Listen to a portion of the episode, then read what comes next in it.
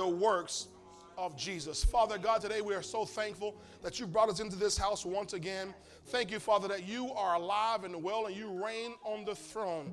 Thank you that Jesus Christ is seated next to you at your right hand. And thank you, Father, that you've raised us up together with him and made us to sit together in him in heavenly places. Now, Father, we ask that as we are here on this earth, you give us wisdom and instruction, guidance and anointing and power so that we can do the works of Jesus.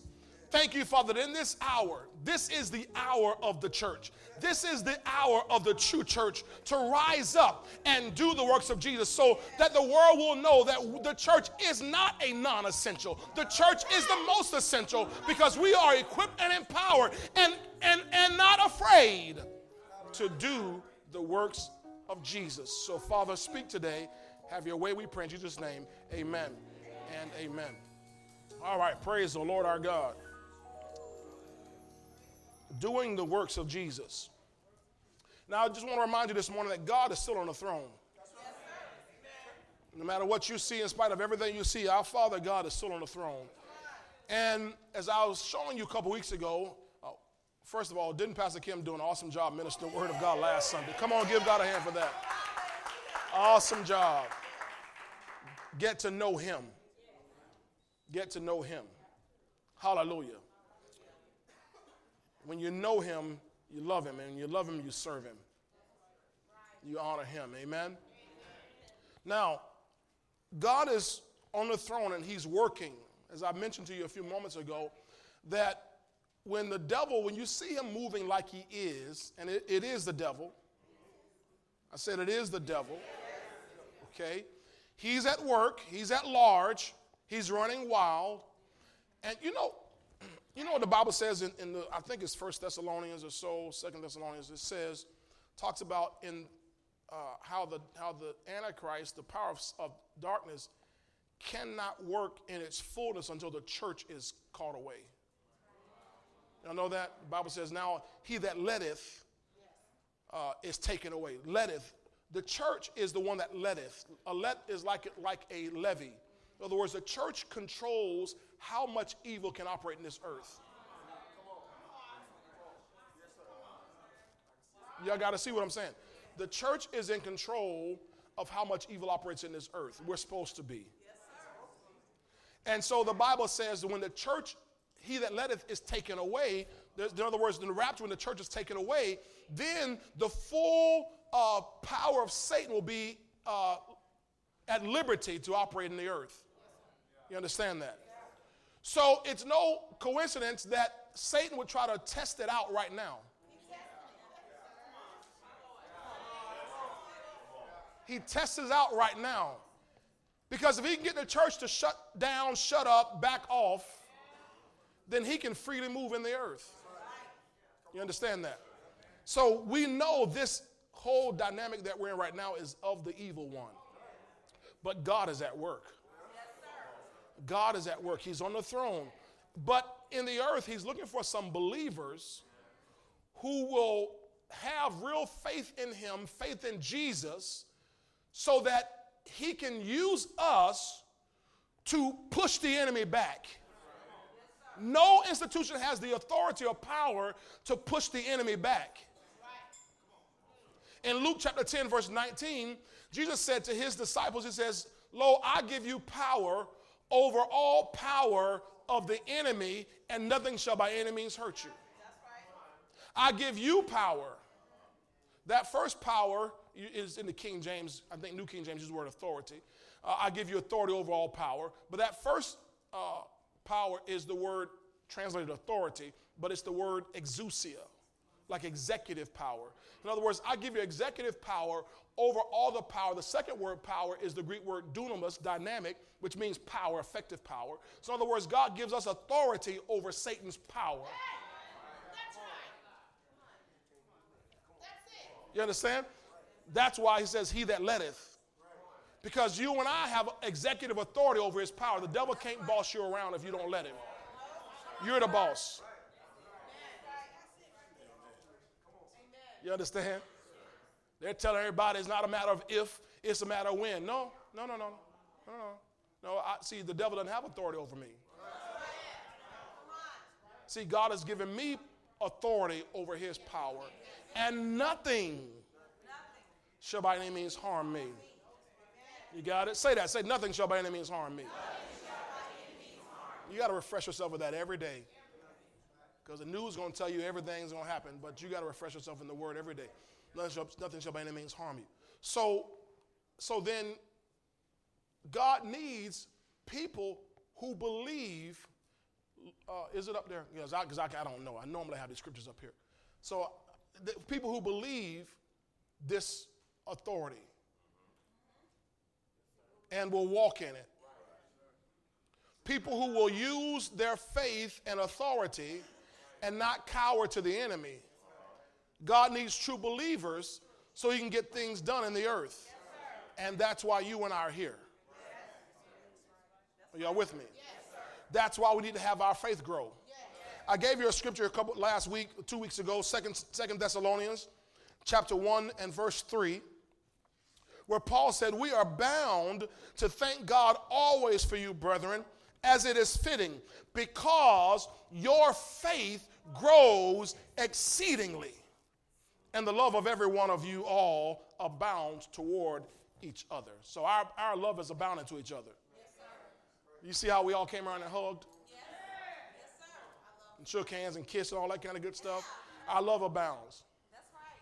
The Bible said the last days, because the love of many, uh, because iniquity will abound, the love of many will wax cold. Because iniquity will abound, the love of many will wax cold. So in these days, you'll see people who are, they don't have that kind of love anymore. People already start social distancing, disease or no disease.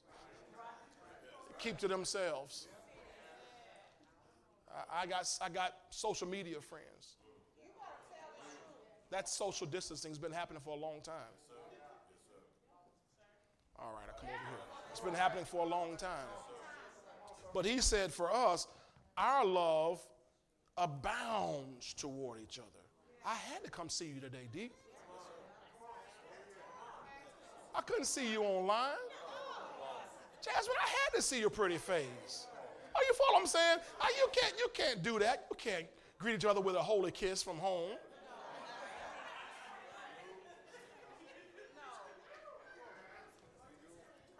Kiss the screen. You can't do that. But notice this part here, I, my focus is because your faith grows exceedingly. So everybody say, My faith is growing exceedingly. Say, every time I come, I'm hearing the word. Faith comes by hearing, and hearing comes by the word of God. So, right now, as I hear the word, my faith is growing. Something's happening inside you right now. Your faith is growing. God needs your faith to grow. He needs my faith to grow. Glory to God. Now, I started out preaching on this. Uh, I didn't know this was going to be a series, but it, just, it ended up being that way. I started out preaching this message Do you believe in Jesus?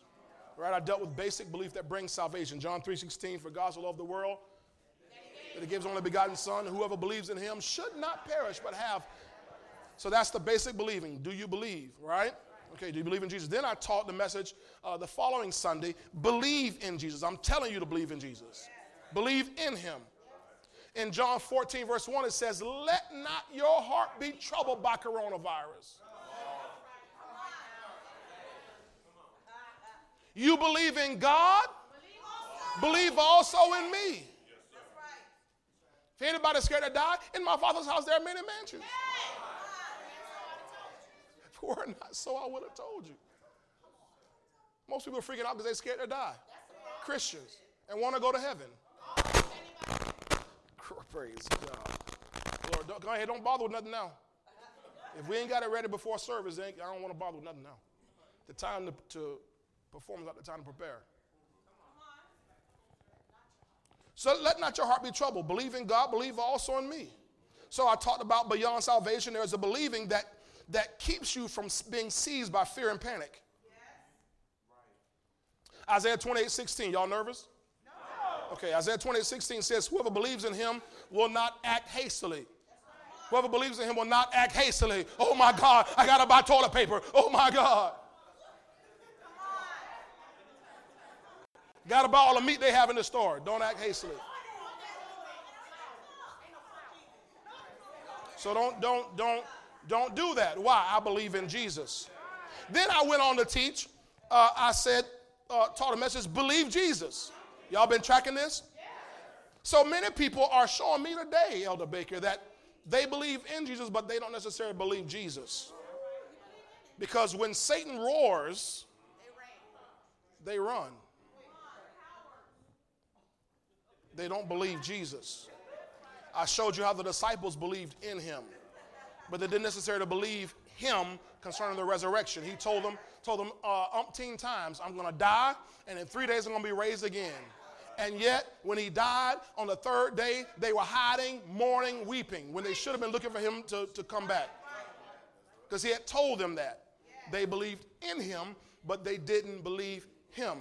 And people have been singing and preaching for years about how good God is and how wonderful Jesus is. And he's a, he's a, one, Jesus is a fence all around me every day.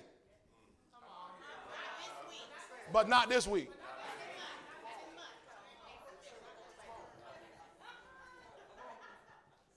I need you to protect me as I travel along this way.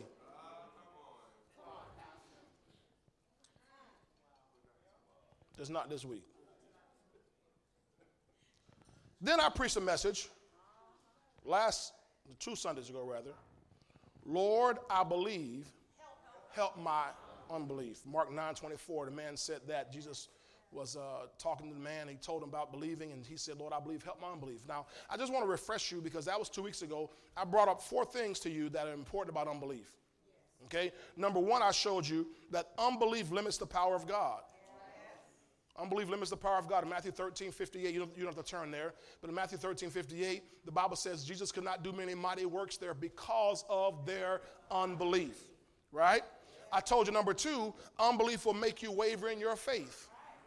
Unbelief will make you waver your faith. The Bible says in Romans 4, uh, right on uh, verse 20, it says that Abraham did not waver in his faith through unbelief. So when you have unbelief, it will make you waver in your faith. Do I believe? Do I not believe? Is he going to do it? Is he not going to do it? I'm not sure. You can't afford to waver in your faith, especially in a time of crisis. Number three, I told you, unbelief keeps you from entering God's rest. Hebrews 3:19 talks about, so we see that they could not enter in because of their unbelief.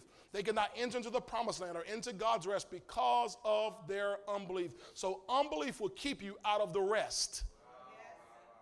Pastor, how come you're not worried? I'm resting. I'm resting in God's love. Number four, though, I told you to encourage you, Jesus loves you enough to help you overcome your unbelief. So he knows that people suffer from unbelief. He knows. And he's not going to beat you over the head about it. He's going to help you with it. He's going to help you overcome. When Mary and Martha had unbelief about Lazarus, remember they believed in Jesus. But Mary, Martha showed she didn't believe Jesus when he told her, he said, hey, he's going to rise again. She didn't believe it. She talked about all kind of other stuff. So what did he do? He raised Lazarus. You believe now? There's that man in Mark 9 whose son was there, whose son was vexed with the devil trying to kill him. And Jesus said, Hey, if you can believe all things are possible, that's Mark 9 23. In verse 24, that man said, Lord, I believe, help my unbelief. The man admitted he had unbelief. What did Jesus do? He healed his son. So, Father God, Jesus Christ, loves you enough that even if you have unbelief, He will help you. Isn't that good? How many of you admit that in some areas of life you still have a little bit of unbelief? I'm still struggling believing some things. Hey, God's not mad at you. He's not going to kick you out. He's going to work with you. That's why I'm glad Pastor Kim said, said what she said, that we got people out of the church, they're staying home. Now, some of them we told to stay home, but there are others who just, just staying home. Well, what's happening? There's unbelief. Don't be mad at that. Just work with it. God's going to work with you. God will work with you.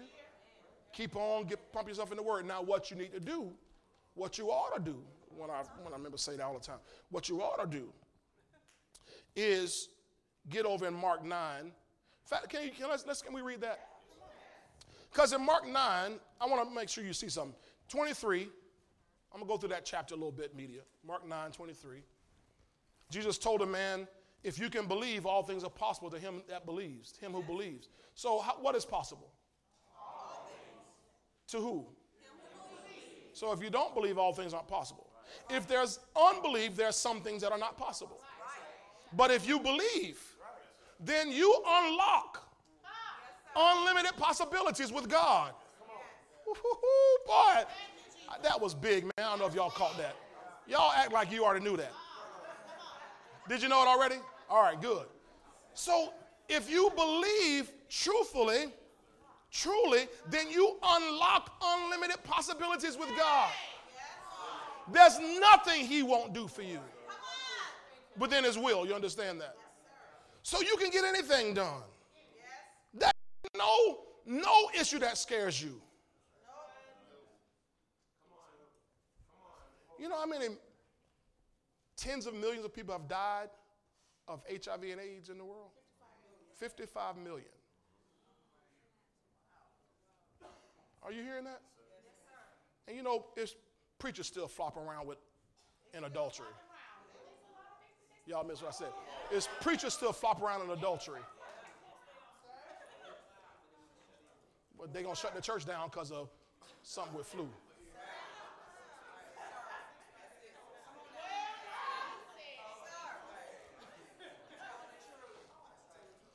What I'm saying to you, my point with that, not to be funny or hard, is see, I believe God can heal HIV and AIDS.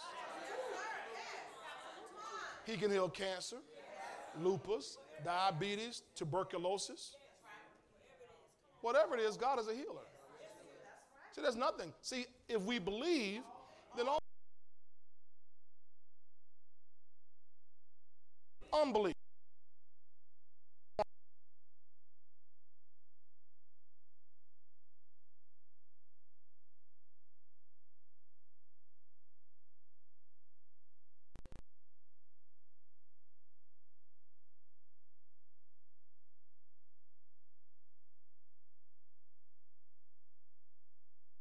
And he, when he had come into the house,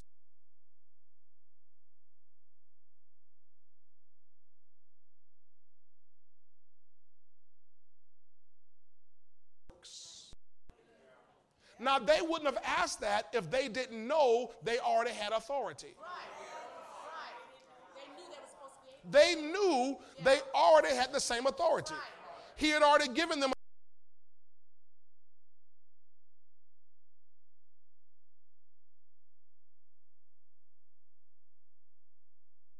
of that cast out. Already told them that. So in this situation, they want to know how come we couldn't do it. So here comes the, the number one answer, verse 29. So he said to them, This kind can come out by nothing but prayer and fasting. Now, he's we, people teach on the surface level that this kind of demon. Now we understand Jesus said, I gave you authority over all a power of the devil, of the devil. This guy had demons. That little boy had demons. He said, I give you power over the devil. Other words, if you got power over the devil, you definitely got power over demons. You understand? The biggins already been done. That's the biggin. You got power over the biggin. So you definitely have power over his little demons. this is some good teaching, man, already. Well, you're going to be glad you came to church today. So I got power over the big one, so I definitely have power over the little one. So the, the, the guys want to know how come we couldn't do it. He said, because this kind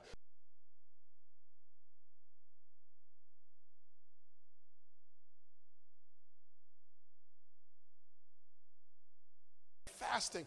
So he's showing them that there's a master key involved in you walking in this level of belief. That you've got to fast and pray. Everybody say fast and pray. Everybody's worried about ain't gonna be no food. Good, we can fast for a little while.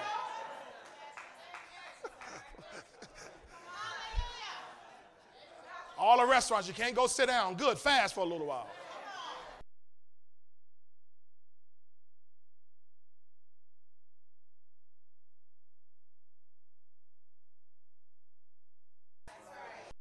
You cannot do in a time like this is be inundated with the news. You cannot sit there and meditate on the news all day long because the more you meditate on the news, the more you check the reports, the more you do that, they're going to keep feeding you unbelief. They're going to keep feeding you. Well, another person died, and another person died. There's another case. Although, although this morning 30, 35 people across Florida got, died in car accidents, they're not going to tell you that. They're going to tell you coronavirus. Another person, another, another person died. Another person got sick. Another person. We got another, another new case. And yet, yet, yet this morning you got uh, 40 people across across across America died of the flu this morning already.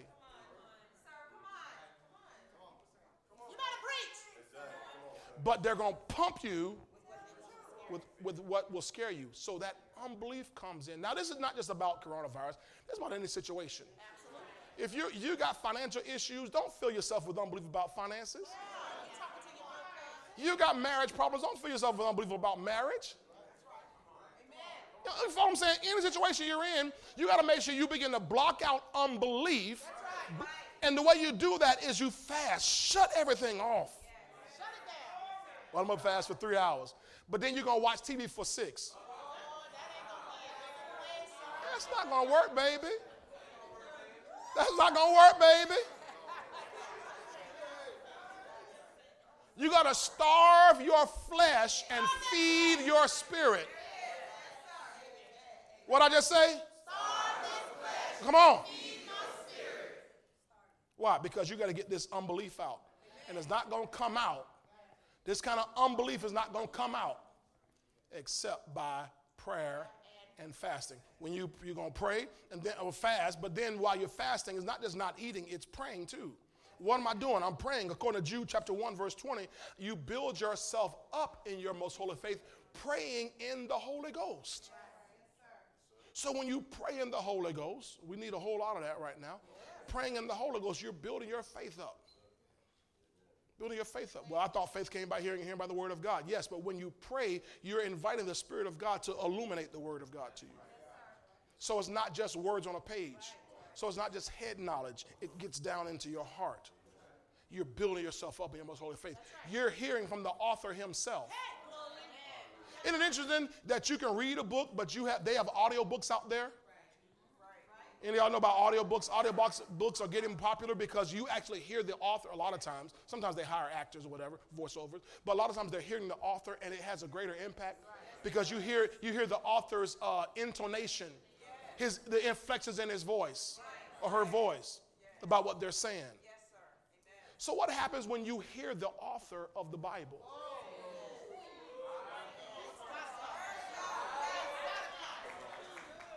Revelation comes, light shines into your heart. All of a sudden, you begin to usher out, evict all that unbelief. And your heart gets to that Mark 9 23 place where I believe all things are possible. You got it? All right, let's keep going here. Now, let's go back to John 14. John 14 and verse 12. Thank you, Jesus. Thank you, Lord. Thank you, Lord. I'm glad I'm saved. I'm glad I have the Word of God. I'm glad I'm filled with the Holy Ghost. He's my teacher, He's my alongside helper. Glory to God. And He brings back to our remembrance everything Jesus has told me. Glory to God. So, now let's look at John 14. This is, these are the, some of the last uh, chapters that Jesus uh, expounds about things about the Holy Ghost. John 14, John 15, John 16, before we read about him praying in John 17 and heading towards the Passion Week and then going to the cross, uh, John 19, and then being raised again and spending time with the disciples all the way through John chapter 20 and 21. Okay? So, John 14 is the beginning of this discourse. Okay? And so, in John 14, he's about, he's going to start laying out these are, these are like, um, you know, when somebody's about to die, you want to know what their last words are. So, Jesus, because he knows he's about to die, he starts his last words discourse. Guys, I'm giving you some final trainings right here before I leave. So, in John 14 and verse 12, He says, Most assuredly I say to you, he who believes in me, the works that I do, he will do also. And greater works than these he will do because I go to my Father. So he's talking about going to my Father. Now, this is John 14, right? John 14, 1, let not your heart be troubled. You believe in God, believe also in me. In my Father's house there are many mansions. If it were not so, I would have told you. I go away to prepare a place for you. That when I, uh, where, when I come, I may receive you unto myself, right? There, where I am, you may be also. That's the beginning of John 14. So here it is. He says, I'm going to my Father. Okay? But when he says, I'm going to my Father, I'm, you remember in John, um, let me see. All right, Holy Spirit, remind me of this here.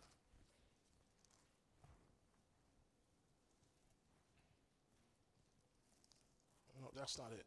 It's it's in uh gotta be Matthew. No, no, it's Luke, I'm sorry. Luke 2, not John 2, Luke. Luke 2. All right, Luke 2, where Jesus in verse 49. Thank you, Holy Spirit. He's always faithful and dependable. Luke 2, verse 49. Remember, he was 12? His parents are looking for him. They, now, they already lost him three days. How would you feel if you lost, lost your child? I remember he used to freak my mom out when we be in the, in the, you know, Woolworths or Montgomery Wards, and we used to hide between all the clothes. Jonathan! pop out, here I am, mama. They freak out just after that. So imagine three days. And then imagine three days you lost Jesus. Did you lose Jesus? So you know they are panicking, right? But when they find him, he said these words in Luke 2:49. Why did you seek me? Did you not know that I must be about my father's business? I must be about my Father's business. Glory to God. So Jesus understood his ministry or his life on earth was about his Father's business. Now turn over to Luke 19, verse 13. Luke 19, verse 13. It's a parable, but there's a poignant statement Jesus Christ makes in Luke 19, verse 13. I'm just, this is off, off cuff right now. So me, you got to just keep up with me. Luke 19, 13, Jesus says in this parable, y'all got it? Glory to God.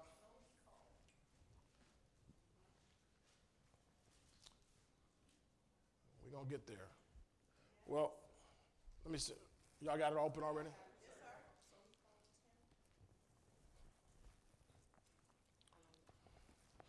So he called ten of his servants, servants, delivered to them ten minas and said to them, Do business till I come. Now, in that parable, it's about a man, a wealthy man, who's leaving.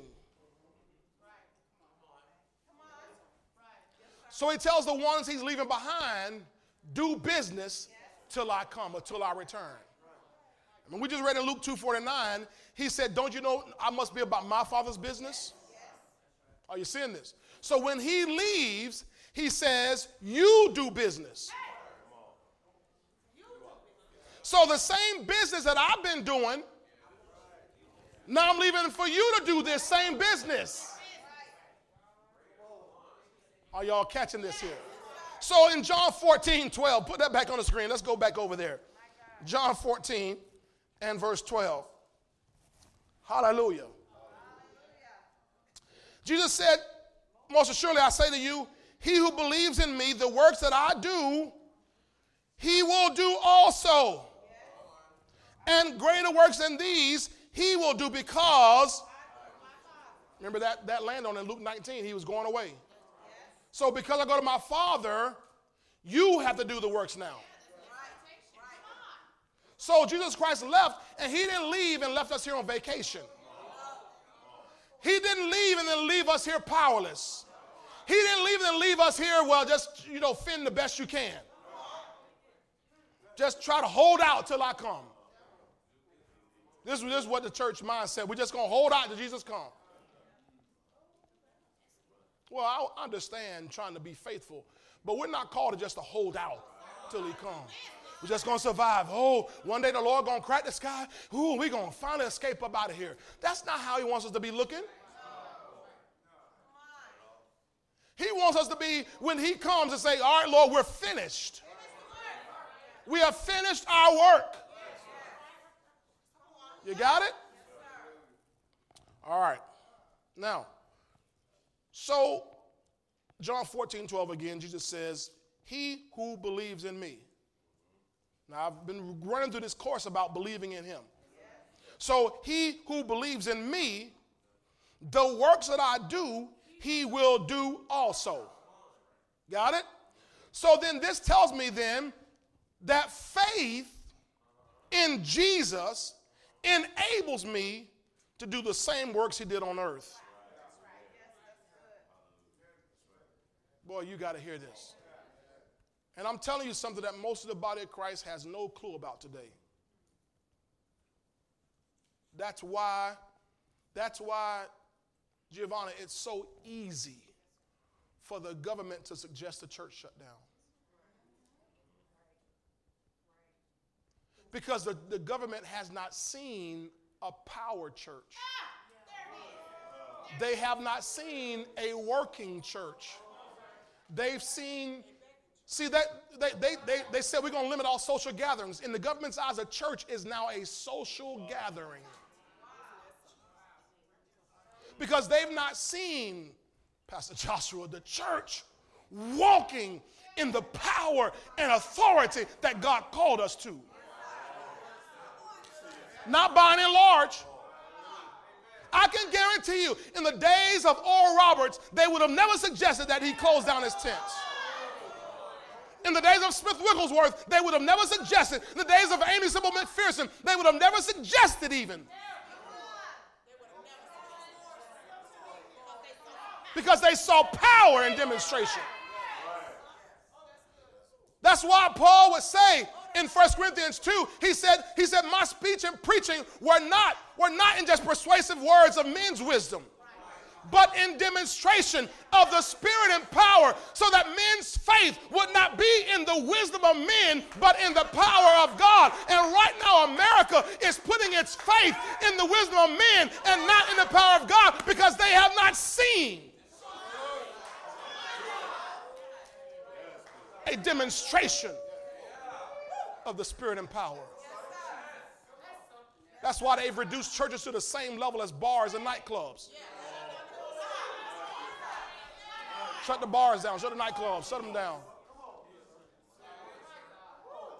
And yet they, yet they insist on keeping their hospitals open. Because their faith is in the wisdom of men and not in the power of God.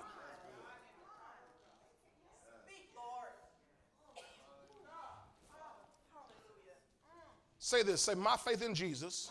Faith in Jesus. Now, y'all say this like I mean, like you mean it.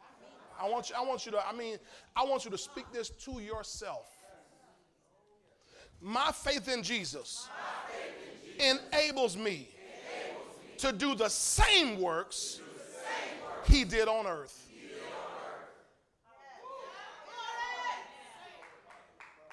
Thank God for the 50% of y'all that obey what I just said. My faith in Jesus enables me to do the same works so I know I might, might be lambasted for saying this. I'm a healer.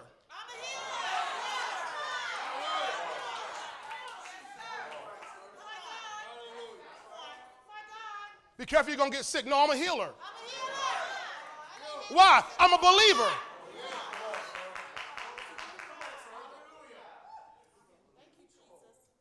You see, and I know it's 2020.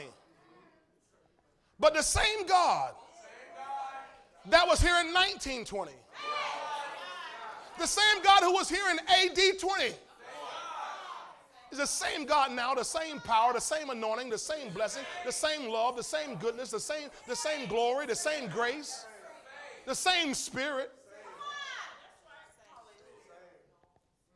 And the words Jesus, Jesus Christ spoke didn't stop when we hit 2020. See, the problem is so many churches have taught that healing has passed away. That's doctrine in many churches that healing has passed away. Well, sure, okay, now if, if you said it passed away, okay, y'all can go shut down then. We don't need you right now. And if we don't need you now, we probably don't need you after this is all over.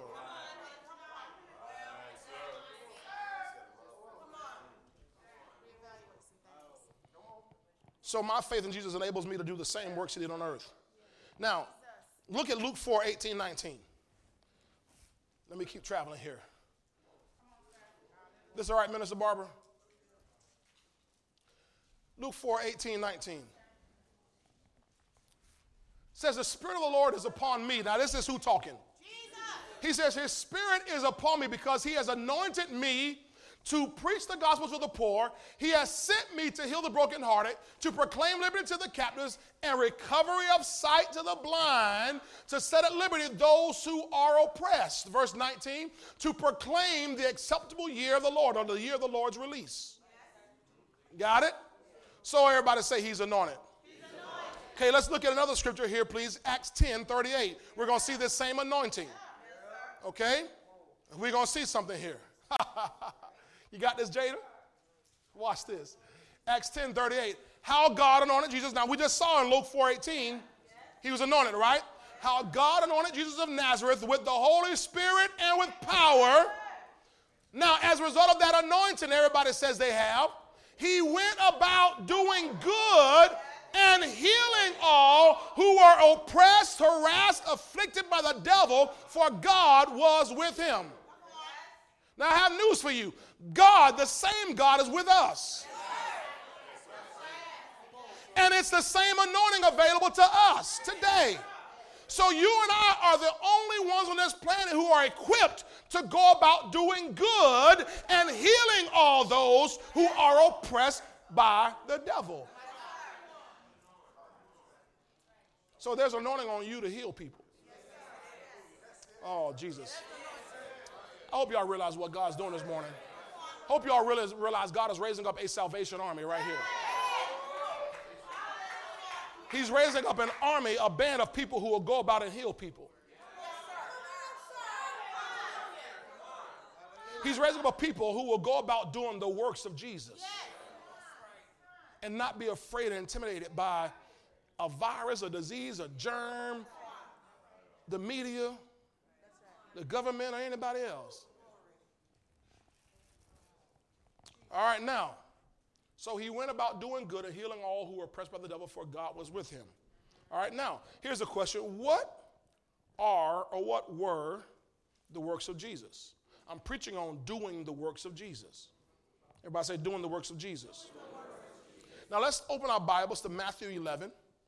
Matthew 11, and we're going to read verses 1 through 5. Matthew 11. Everybody find Matthew? Yes, First book of the New Testament here. Matthew 11, verse 1 through 5. Glory to God. It says, Now it came to pass when Jesus finished commanding his 12 disciples that he departed from there to teach and to preach in their cities. Glory to God, I'll leave that alone. And when John had heard in prison about the works of Christ, about what? About what? So John heard about the works of Christ. He sent two of his disciples and said to him, Are you the coming one? Or do we look for another? Jesus answered and said to them, Go and tell John the things which you hear and see. Now, what did John heard about again? The works, the works of Christ. So Jesus says, now go tell him the things you hear and see. Right. Tell him my works. He's, he's asking, am I the one? If you don't believe me because of what I say, at least believe me for the very work's sake. Now, he says, watch this in verse 4 and 5. Jesus answered and said to them, Go and tell John the things which you hear and see. Verse 5 The blind, y'all with me? The blind and the lame, the lepers are cleansed. I ain't tell y'all to keep reading. The blind see, the lame walk, and the lepers are cleansed. Now, let me just pause there about the lepers being cleansed, D. We read about one time where 10 lepers were off in a distance because the lepers were commanded to have social distancing.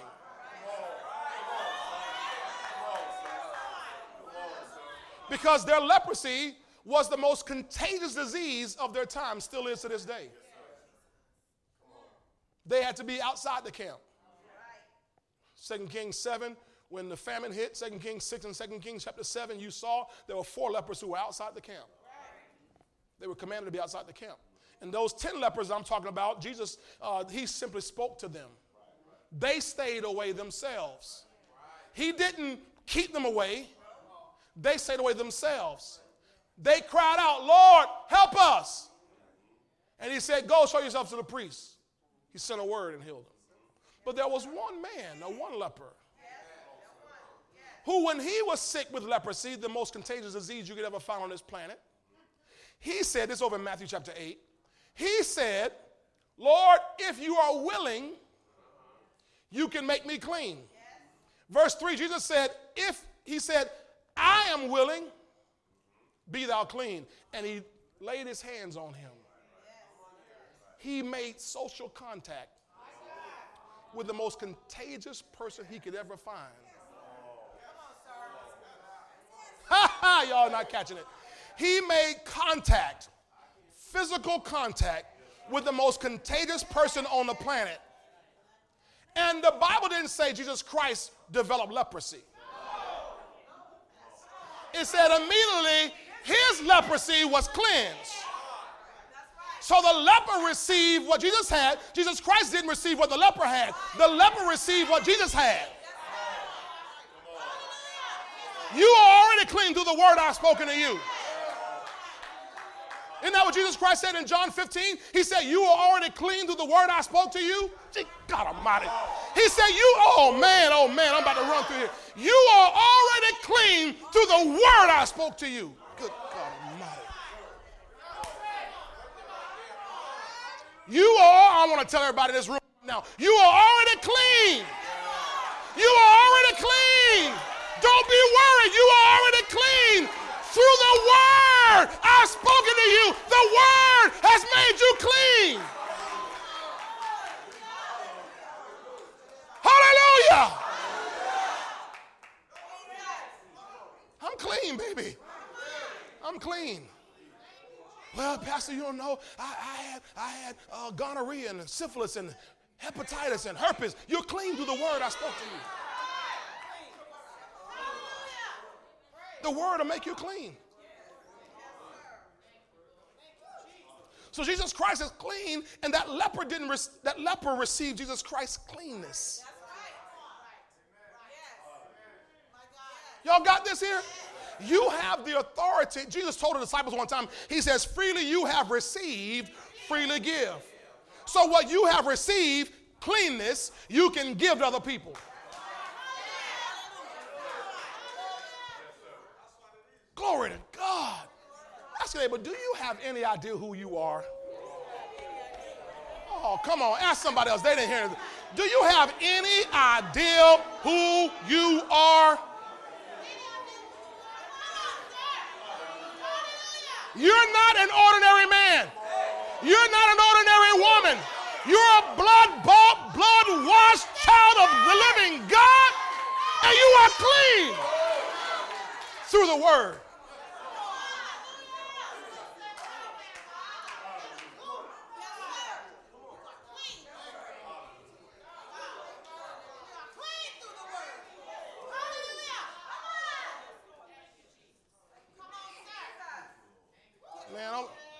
I want to say something. I want y'all, let me say it.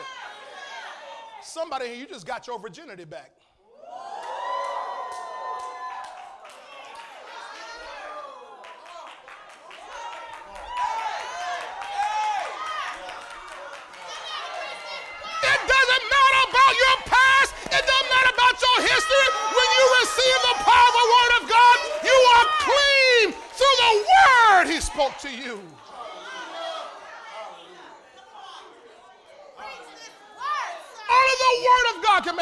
Like that.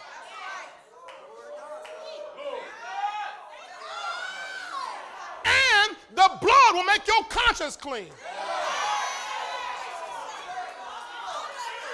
Forget those things that are behind you. Reach forth to what's ahead of you. Press toward the mark for the prize of the high calling in Christ Jesus. I'm already clean. I'm already clean. I may have done it, but I'm clean. I may have been bound, but now I'm clean. I may have been addicted, but now I'm clean. I may have messed around, but now I'm clean. I used to be that way, but thank God now I'm clean. Hallelujah. Oh, glory, glory, glory, glory, glory, glory, glory, glory, glory, glory. Glory, glory, glory, glory, glory. My God, my God, my God. My God, my God, my God. My God, my God. You don't need to be scared to come around me. I'm clean.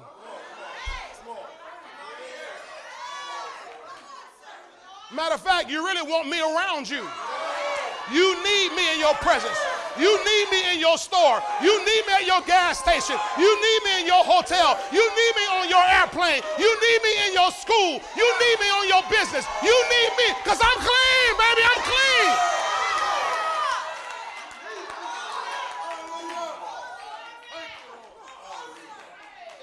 A threat to me. I'm a help to you.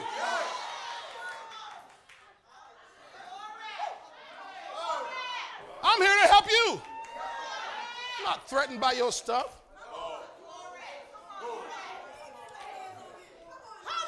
My goodness.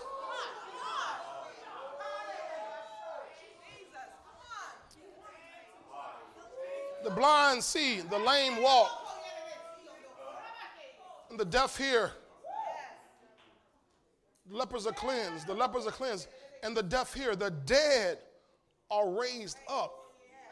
Now, these are the works of Christ, Steve. Do you know? Now, there was one time in John 11, he raised Lazarus from the dead.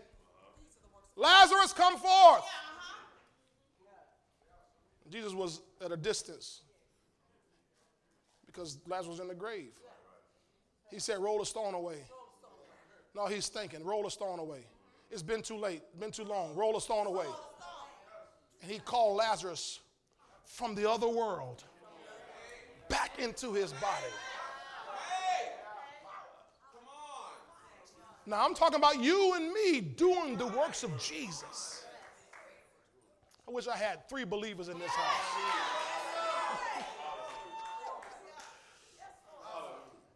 but there's another time, Deke. Jesus was on his way into a city called Nain, N A I N. The name Nain literally means desperate. And the Bible says there was a woman coming out of there, this widow woman who her only son had died. Widow woman, her only son had died. There's no social security, there's no disability, there's no assistance. Her, the widow woman would depend on her son for her finances. And the Bible says this widow woman, her only son had died. Her life is desperate. It's ironic how just uh, the Lord put these together, these things together. This city called Nain, desperation. And Jesus, Jesus noticed her desperation. She's crying. Oh, everybody's crying. Look at her. She poor widow. This poor woman. How's she gonna get it? Her only son has died. Jesus, with his clean self,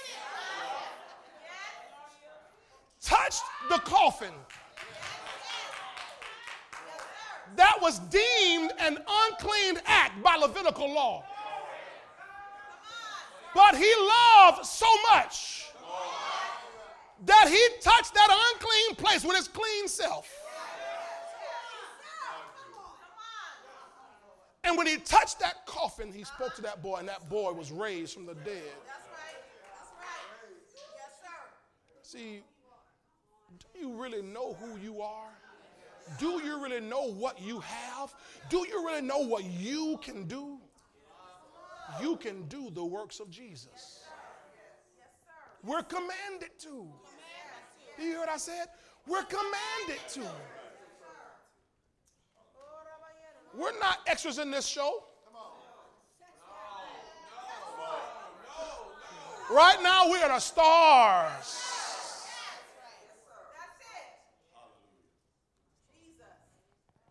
He said, Mark in Matthew 11, he said, The dead are raised and the, up, and the poor of the gospel preached to them. Verse 6 And blessed is he who was not offended in me. Now, can I keep going? Yes, sir. You're still in Matthew, right? Go over four chapters to Matthew 15. Hallelujah. I can kind of take my time because you can't go nowhere but the drive through. You can't go sit down and Po Folks and you can't go sit down nowhere. You can drive through and sit at your house. Matthew 15. Glory to God. Thank God for stopping the clock for us. Verse 29 through, 30, through 31. 29 through 31. Now, what are we talking about again here? The works of Jesus. Jesus departed from there, skirted or went around the Sea of Galilee, and went up on the mountain and sat down there. Then great multitudes came to him, having with them the lame, blind, mute, maimed. Now, maimed in its, in its simple sense means crippled, but in its literal sense means missing something. Maimed, and many others, and laid them, they laid them down at Jesus' feet, and he told them, Get away. He said, Ugh. He healed them. And what? He did what? Healed. He healed them. He healed them. Now watch this. I want you to see something here. I want church, y'all listening? Yes, sir. I want you to see something right here. He healed them, Michelle. Now watch the next verse, verse 31. So the multitude marveled. The multitude marveled. Now let's go back. I want you to see something here. You don't have to look back, but just, just remember what we read. It said, Great multitudes came having with them. So the people who weren't sick brought the sick to him. They knew where to bring the sick people. They knew where to bring the ones who needed help. So watch what happened. Verse 31 So the multitude marveled. The ones who brought them marveled. So they had some belief, but they like, my God. They marveled when they saw, this is what people going to see out of this church here. Y'all better say something more than that. When they saw the mute speaking, the maimed made whole, the lame walking, and the blind seeing, and they glorified. Ladies and gentlemen, that's what the devil is afraid of. He's afraid of people glorifying the God of Israel. He's presented to the world all other kind of gods. Buddha and Allah and rocks. Trees and bowls and the wind. Sun, moon. There are all kind of gods that, that we have in the world. And what the devil's afraid of is people glorifying the God of Israel. So he has to shut the church down. Because the church, in its power, is supposed to make sure that the mute speak, the maimed are made whole, the lame walk, and the blind see, and the deaf hear, and the lepers are cleansed, and the dead are raised. It's the works of Jesus. And when they see the works of Jesus, they will glorify God. Glory to God. Y'all with me on this here? Now look at John 9. Let me keep going. John 9. Y'all all right on time? Hey, hey, hey, we good. John 9, verse 4 and verse 5. I want you to see the diabolical scheme, Anissa, to shut the church down. It's a diabolical scheme to shut the church down. Many people have, they're so blind or so, I don't know what it is, in love with the world. They're, they're not seeing what's happening. Are y'all in John 9? Verse 4 and 5.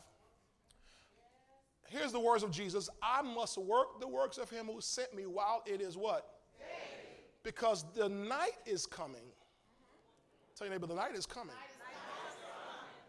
So there's a night coming, or there's a time coming when no one can work. Now, he's not talking about not going to the Times, not going to Burger King, not going to the wherever you work. That's not, not talking about that. They have night shifts all the time. He said there's coming a time on the earth when no one can work. So he says, while it's day, while we have the daylight, I must work the works of him that sent me. Verse, verse 5, real quick, please. Verse 5. As long as I am in the world, I am the light of the world. As long as I am in the world, I am the light of the world. He's talking to his disciples here. As long as I am in the world, I'm the light of the world. Now, I want to show you something here. Because if you got a, a study Bible, uh, when you see the word in back in verse 4, he says, I must work the works of him that sent me while it's day. The word, the letter, the word I, letter I, there's a little note, should be above it, that when you look in your margin, it'll say something like we. So let's switch to the Amplified, please. John 9, verse 4 5, Amplified. Because he's bringing us in on this, Justin. Good to see you. He's bringing us in on this here. John 9, verse 4, we.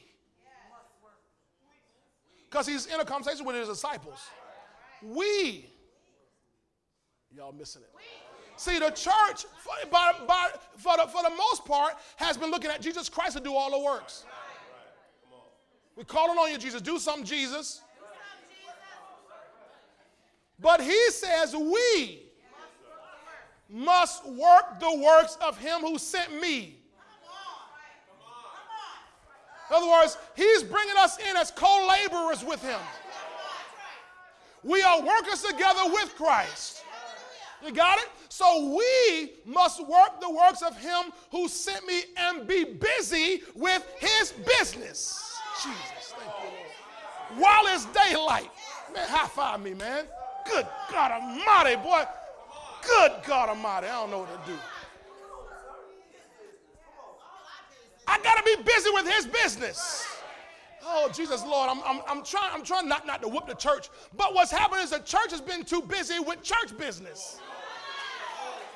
That's why it's so easy to just shut it down. Because it wasn't real business to begin with. All it was was a program. All it was was a little gathering. So we can, we can wait. We can wait a few weeks till it's all blow over. No, not when you're doing kingdom business. I must work the works of him who sent me. While it's day, I must do his business. Night is coming when no man can work. See, once we're gone, no man can work. Once that darkness hits the earth, that shuts everything down. No man can work. We're not going to be here. So we must work the works of him who sent Jesus and be busy with his business while it is daylight, night is coming on when no one can, no man can work. Go to verse 5 for me, please. Verse 5. As long as I'm in the world, I am the world's light. Jesus is saying, as long as I am in the world, I'm the world's light. Now he said, we must work. He said, as long as I'm here, I'm the world's light. Now let's go to a scripture you know. Matthew 5, 13 through 16. He said, As long as I'm in the world, I'm the world's light. But remember, we must work. Yes, yes. Tell your neighbor, we must work. We must tell, tell them we got work to do. We won't have time for any games. We won't have time for any, any play around. We must work. We got work to do. We got people to heal. We got dead to, to raise. We got lepers to cleanse. We got deaf to, to, to give them hearing and blind people to give them their sight. People with mental illness that the world can't do nothing with. Because they're bound and disrupted by demons. Remember that maniac in, in Gadara in Mark 5? Bound by demons? Full of demons. 2,000 demons or so. And the Bible says they chained him up. And they could not keep him chained, bound. No, not with fetters or chains. They put chains on a robber and he just break the chains off. He would hang out in, in, the tombs and just howl all night long and torment a whole town because these demons wouldn't let him rest and they wouldn't let the people rest. But when Jesus showed up, I said, but when Jesus showed up, I'm about to go Baptist on you, but when Jesus showed up, anytime Jesus comes on the scene, something's to turn around.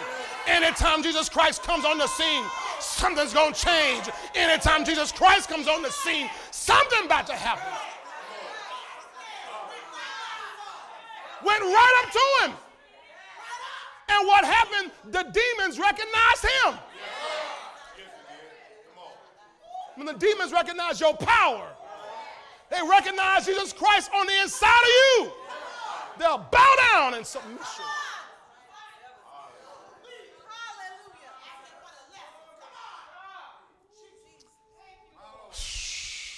Where I tell y'all to go?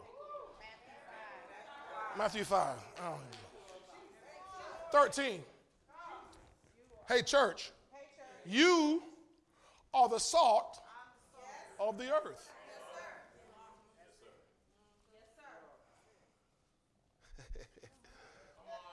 you are the salt of the earth.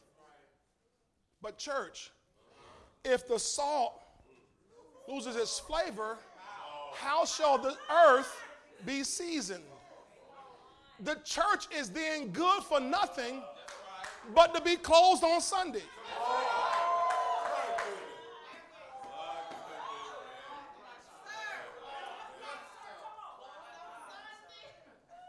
That's the problem. The church has lost its flavor.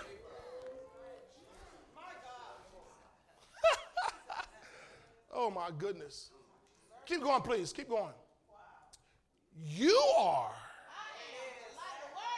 Church, you are the light of the world. A city that is set on a hill cannot be closed on Sunday.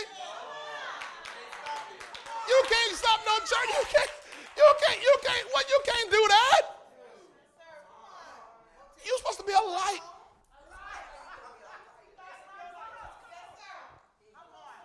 Cannot be hidden. Verse 15, let me keep going here. Nor, nor do they light a lamp and put on the basket, put online only. Just, just stream. Just stream. No, you don't just stream. He put, put it on a lampstand. Matter of fact, we ought to get a sign Pauline made, put out front, open for business. We open for business. Open for business. Let's be a lampstand. And if we are, we'll give light to all who are in the house. Verse 16. Now, watch this. Remember, we read, we just read in Matthew 11, when they saw all those miracles, all those wonders, those signs, the people glorified the God of Israel. I told you that's what the devil's afraid of. So, watch what happens to you and me. Let your light so shine before men that they may see your good works, and you're going to get the same result. Glorify your Father in heaven. You and I, when we let our light shine, let my light shine, let the light of mine. No, no, no, no, no, no. Do his works. So let your light shine. Do his works.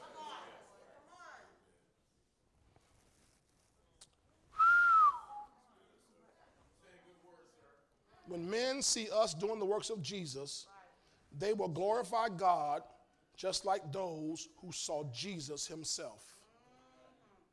Just like God, those who saw Jesus himself. Now, can I take you three places real quick? There are great things that happen. Remember the word in John 14, 12, he who believes in me. So there are great things that happen when we believe in Jesus. Can I show you number one?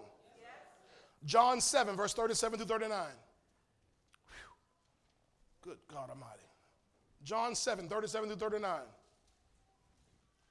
On the last day, that great day of the feast, Jesus stood and cried out, saying, If anyone thirsts, let him come to me. Keep going. Keep going. He who believes in me, as the scripture has said, he who believes in me, as the scripture has said, out of his heart or out of his belly, the King James says, will flow rivers of living water. Verse 39, verse 39. But this he spoke concerning the Spirit, the Holy Ghost, whom those believing in him would receive. For the Holy Spirit was not yet given because Jesus was not yet glorified. So great things happen. You get filled with the Holy Ghost. Y'all don't even get excited about that. If you believe in him like, like the scripture says, you get filled with the Holy Ghost. Once you're filled with the Holy Ghost, you are empowered just like Jesus. Once you're filled with the Holy Ghost, you are empowered just like Jesus. Remember the Bible says in Acts 10:38, God anointed Jesus of Nazareth. So he, you are now anointed to do the same works.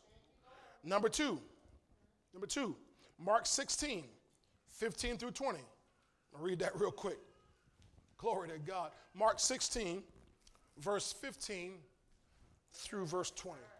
Let's look at this here. This is Jesus Christ. He's been raised from the dead.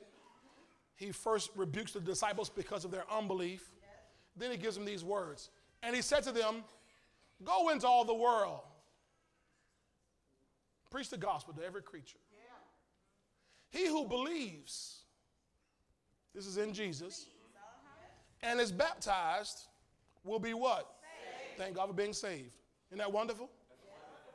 But he who does not believe will be what? Keep going, verse 17. And these signs, I know y'all know this one, but just act like this is your first time reading it. And these signs will follow those who believe. How many believers do I have in here?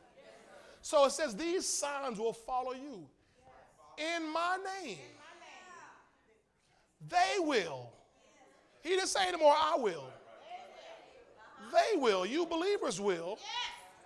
Cast out demons. Say, I cast out demons. I don't tolerate demons. I don't bear with demons. I don't cope with demons.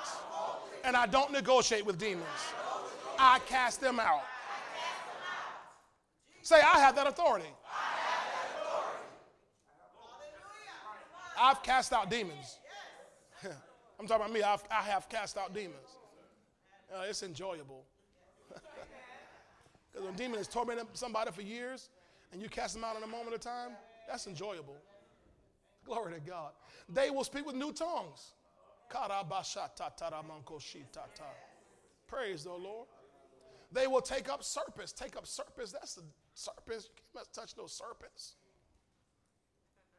But they says when you got this believing in Jesus, take up serpents. And if they drink anything daily, somebody left their germs on your cup.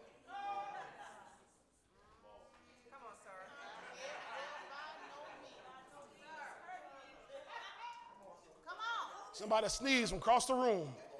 It might have got on your glass. If they drink. Now, he's not talking about just breathing around stuff. He said, if you drink something deadly. Now, how in the world, if he said you can drink something deadly and it won't hurt you, how you going to be scared to be within six feet of somebody who got a little flu? He says, if you drink something, LaQuanda, now you in the medical field, we don't ever advise people to drink anything deadly, do we? He said, but even if you drink something deadly, it will by no means hurt them. Now, watch this last one. Watch this last one because this one will give a lot of folk trouble right now. They will lay hands from six feet. Pastor Joshua, you ever lay hands from six feet? Online, we're going to lay hands. Your member's home sick. Member's home sick, and we're just telling them, well, you know, we, we shut the church down. because there's, there's no distance in the spirit. No distance in the spirit. Well, okay, I understand. Jesus can send a word and all that kind of stuff, but his initial command here is lay hands. You shall lay hands on the sick, and you shall get sick. Huh? Oh, they will recover. Is this getting into your head? Are you getting this down into your heart, what I'm trying to get you to understand? That you have no need to fear anything? That you are the answer for the world today? You are carrying the antivirus?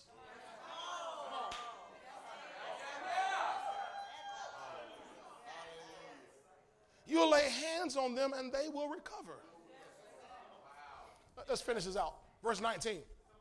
So then, after the Lord had spoken to them, he was received up into heaven and sat on the right hand of God. Verse 20. Verse 20. And they went out and preached everywhere, the Lord working with them and confirming the word through the accompanying signs. Amen. All right, y'all got this here. All right, last one. Last one. Go back to John 14. Go back to John 14. Verse 12 says, Most assuredly I say to you, who believes in me, the works that I do, he will do also, and greater works than these he will do because I go to my Father. Now, uh, if the Lord say the same, I'll do with greater works another time. Most of the church ain't thinking about greater works because they ain't thinking about doing the same works yet. I, we'll blow their mind when we talk about greater works. Let's just start doing the same works.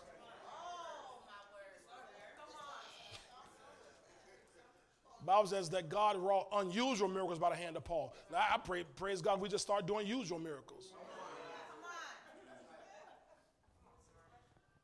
You know, specialized miracles. John 14. Now let's look at the last two verses that we dealt with, verse 13 and 14. And see what Jesus Christ said, what happens to those of us who believe. Yes, Elder Baker, watch this. This is still a result of you believing. And whatever you ask in my name. Yes, sir. Oh, man. And whatever you ask in my name, that I will do, that the Father may be glorified in the Son. Now, see, you got to be careful when you tell me something like whatever. Because I kind of I have an unlimited imagination. You know what I'm saying? I, you can't tell me, you know, we go to a restaurant or order whatever you want. You better be careful when you tell me order whatever I want. Oscar, help me out, right? Come on now. If you take me to a restaurant, I'm going to tell you, Oscar, you take me to a restaurant and you say, order whatever I want. Whatever I want. Sure, Pastor, order whatever you want. You mean whatever I want. When you say whatever I want, all of a sudden, I'm not looking at the chicken.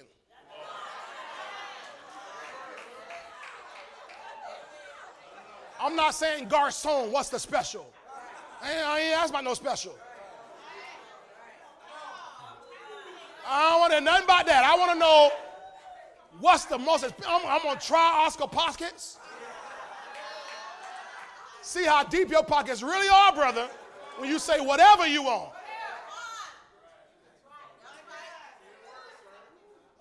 I know there are times I've, my wife and I've taken people out to eat, and we say, order whatever you want, boy, and, and I'm sitting there inside sweating like, oh.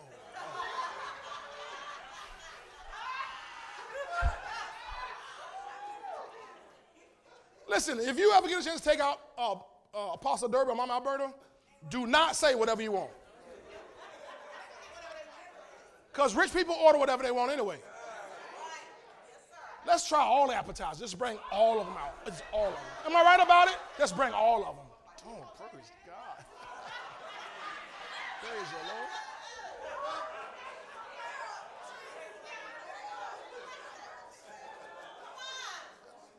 Whereas you order, may I have a glass of water. They don't order the regular water. They got to order the, all the Pellegrino and all that. Like, can I have another one, please? That ain't no refills in that water right there.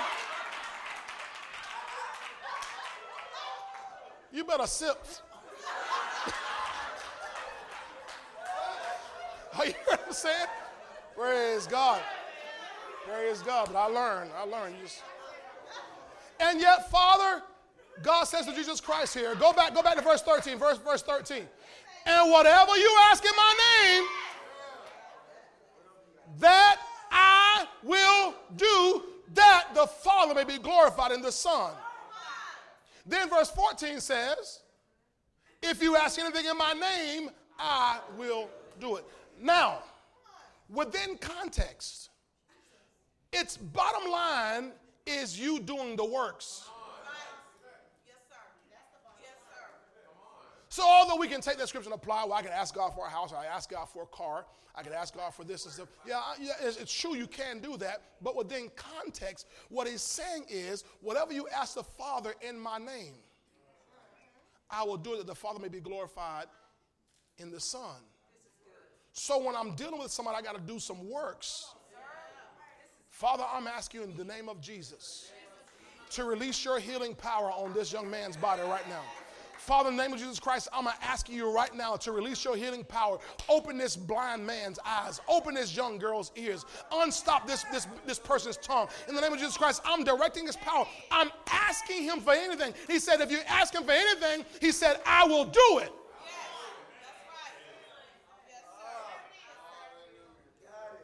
Now, if you and I are about, come on, Luke, I'm done, are about our Father's business, then we're we're uh, how do I say this? Entitled to benefits. When we're about our Father's business, you can also ask for a company car. Nobody said anything. Because I'm about his business. You can add, you can get you get a, a, a company expense account. Huh? You get a housing allowance. I don't pay my rent. Be about his business. Struggling to pay my rent, Lord. Start getting about his business. If you take care of his business, then your rent becomes his business.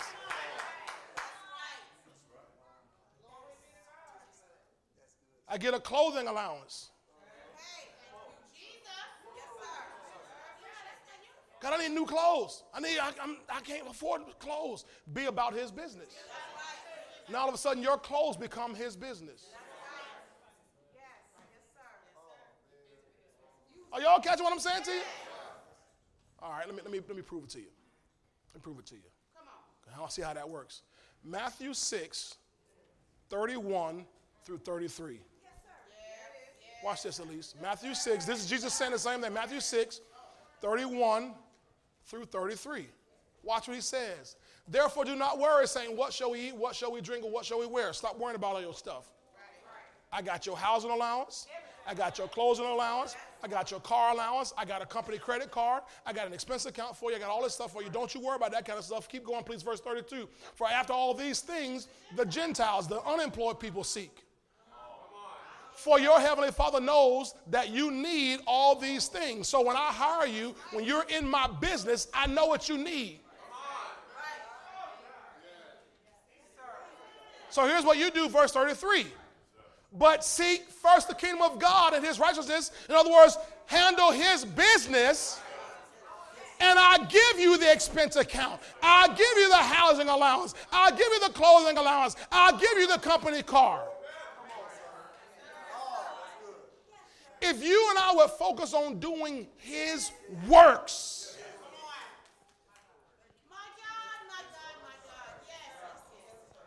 then I, now I can ask for anything. I can ask for anything. I can ask Father God, uh, rebuke this this virus that's trying to penetrate this this area, this region. I take authority over right now in Jesus' name.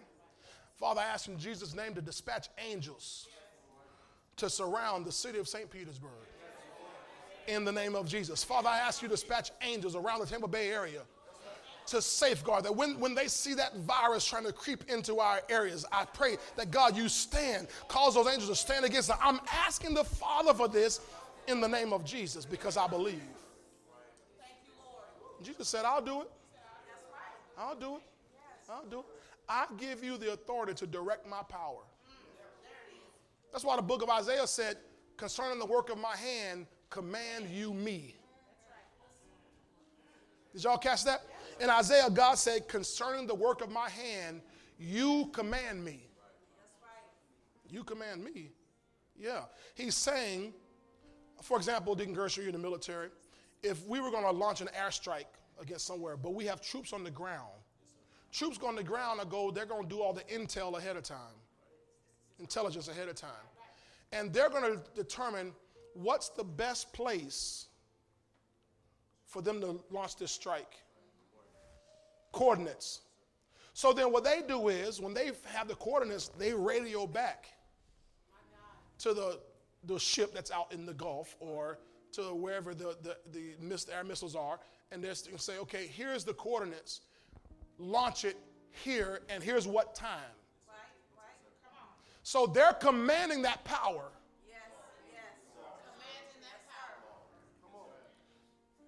The power is greater than them. They're commanding it, though. They're telling it where it is.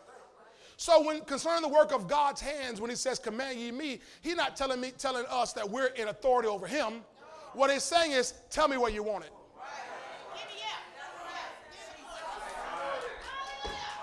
Y'all better stand up, man. Y'all, y'all go it. Tell me where you want it. Tell me where, where you want the power to hit. Where you want the oil to flow. Where, you anoint, where do you want this anointing to break out? Where do you need, where do you need a, a supply drop? They used to do that too, right? Right? Dean Gersh, if you got people out there and they're, they're in the woods, they're out on, they're out on maneuvers, they're on a mission. They can't go to Walmart, they can't order from Amazon. They got they got to send back for supply, and they'll come and do a supply drop. Y'all better catch what I'm telling you. Right where you are, they drop supplies to you. Brother Dwight, am I right about this? They, they, they drop supplies to you. So God is saying, concerning the work of my hand, command me. Tell me where you need the supplies drop. What's your coordinates?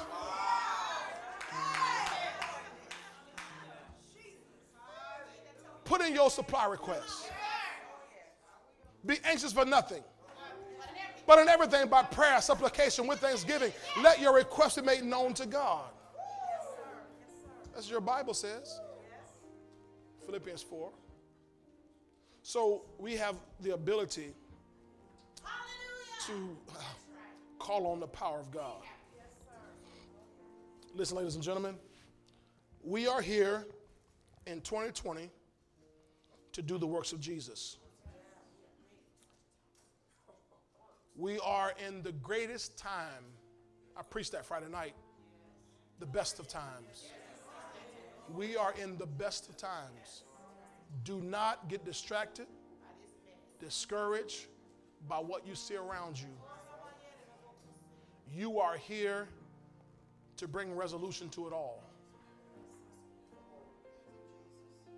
We're thankful again for our government, federal, state, local. They're doing the best they can with what they have. They're doing all they know. And so we're not, we're not trying to belittle or demean them, trust me.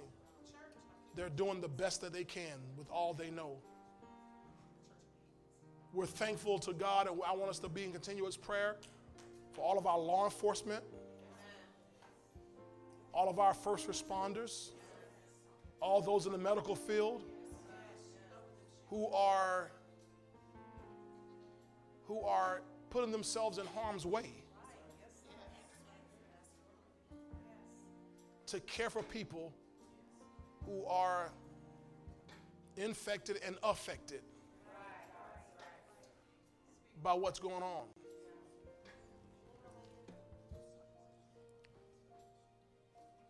But the church needs us. The world needs us.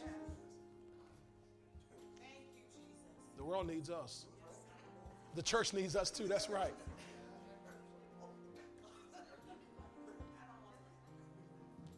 The church, Pastor Kim was mentioning this this week, talking to me. She said, "You know, John, we'll, this this the church today will be the first generation that stood for nothing." There was a church, a generation of the church, who dealt with World War I, to Vietnam and Korea, church that dealt with slavery. An African American church, there's a church that dealt with the civil rights movement and all the things that. There's a church who's, who's dealt with uh, prayer in schools, and, and we, we just kind of let prayer schools just go. This is that modern church prayer schools and abortion laws and homosexual agenda, just, just, just, just whatever you want, and just it's all right, and what, whatever else. I'm not picking on anybody. Understand? I'm talking about a church is supposed to be this standout institution that, in reality, you got to run everything through me. You got to come through me on this. Come on. You understand? They're supposed to run everything through you. Psalm 103 19 again says, He has established His throne in heavens, and His kingdom rules over all. You're part of His kingdom. You're in the ruling class.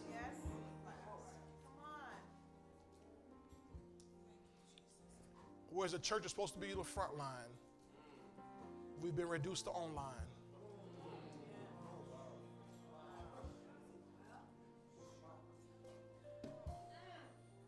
Just do everything online. Just do everything online. Just do everything online.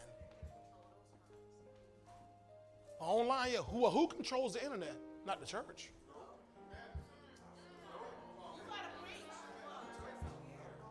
Do everything online.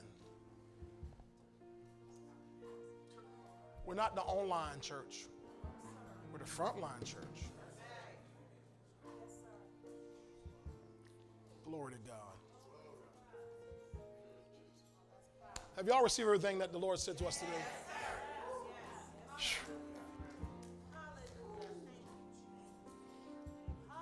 If you're in this place and you're not born again, I want to give you the chance today to be born again.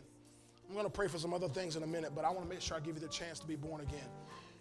If you don't know Jesus as your Savior, you need Jesus.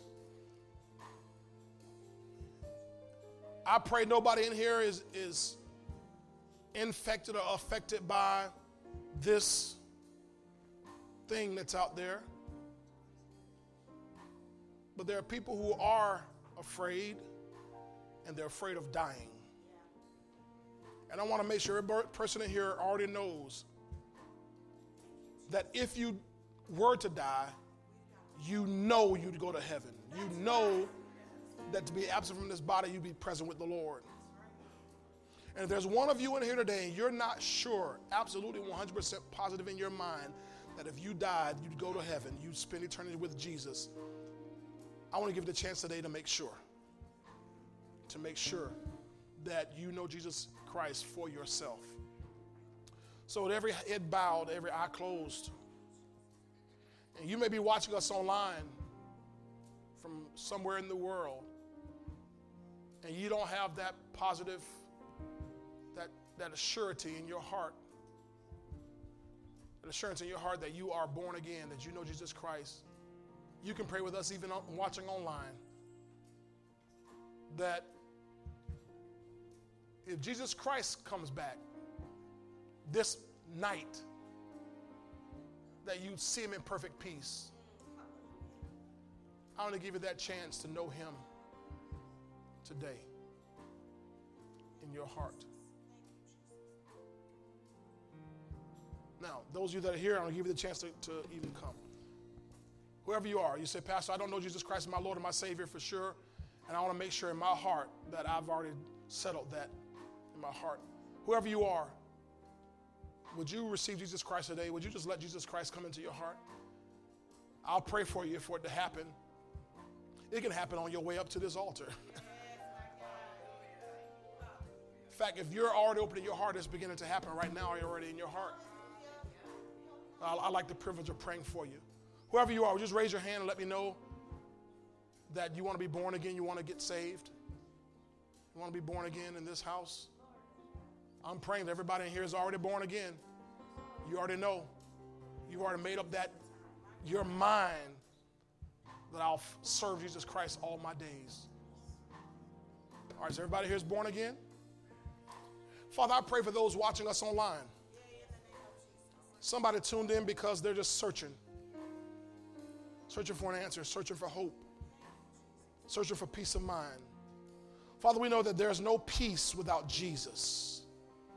So I'm asking you today that God, you touch that person's heart, that man sitting at his desk, that woman sitting at that table, that child sitting on that sofa, that person with that phone in their in their hand. They're sitting in their car, in the park, wherever they are. God, I pray that you would touch their hearts.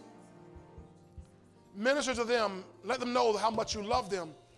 And you love them so much that you gave Jesus Christ to die on the cross for them, that they might be born again, that they might be saved, that they would not perish, but have everlasting life. I pray that that person today truly allows Jesus Christ to come into their hearts, into their hearts, so that they can know that they are born again. What you do is just open up your heart, whoever you are that's listening, open up your heart to receive Him. You can pray this prayer. Say, Dear God, in the name of Jesus, I come to you now in need of a Savior. I need peace. I need peace in my heart. I need peace in my mind. And I just found out that there, there, there's only peace in Jesus Christ. So I ask Jesus to come into my heart. Save me now. Give me a new life. Give me new hope. Give me new peace. Right now, I believe that Jesus Christ died on the cross for my sins, and that Father God, you raised him again on the third day. Now I declare with my own mouth that from this day forward, Jesus Christ is the Lord of my life. Now, Father, fill my life with all of you. Take my life, do something with it. Father, show me the way in the name of Jesus. Now, Father, I ask for your peace to fill every heart, every person, that all over this city, all over this land, all over this world, people would come to know Jesus. That in this dark hour throughout the world, that people's faith would not be in the wisdom of man, but in the power of God. I pray for the church, the true church, to rise up to the top, to come offline and go to the front line, and be out front and beat back this demonic virus that's trying to terrorize our world. God, thank you that you've not given us the spirit of fear, but of power, love, and a sound mind. And I pray that every person under the sound of my voice would be kept in perfect peace because our minds are stayed on you.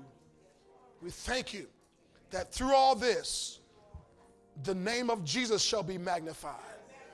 Through all this, the God of Israel, yes, the God of Israel, shall be glorified.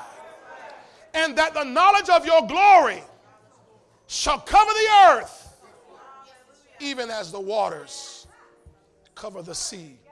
Let it be so now. We decree it in Jesus' mighty name. Father, we pray for our mayor, his staff. We pray for our police officers, our firemen, our first responders. We pray for all medical staff all over our city and our nation throughout the world. That as they put themselves in harm's way, that you would be a shield. Your word talks about in Romans 13 about your peace officers. Keep them and protect them so that they experience no hurt, harm, or danger, not one of them. We thank you that, God, we shall see the victory. In Jesus' mighty name. Amen. Amen. Put those hands together one last time and give our Father God a great big hand of praise today. Come on, give God a hand of praise.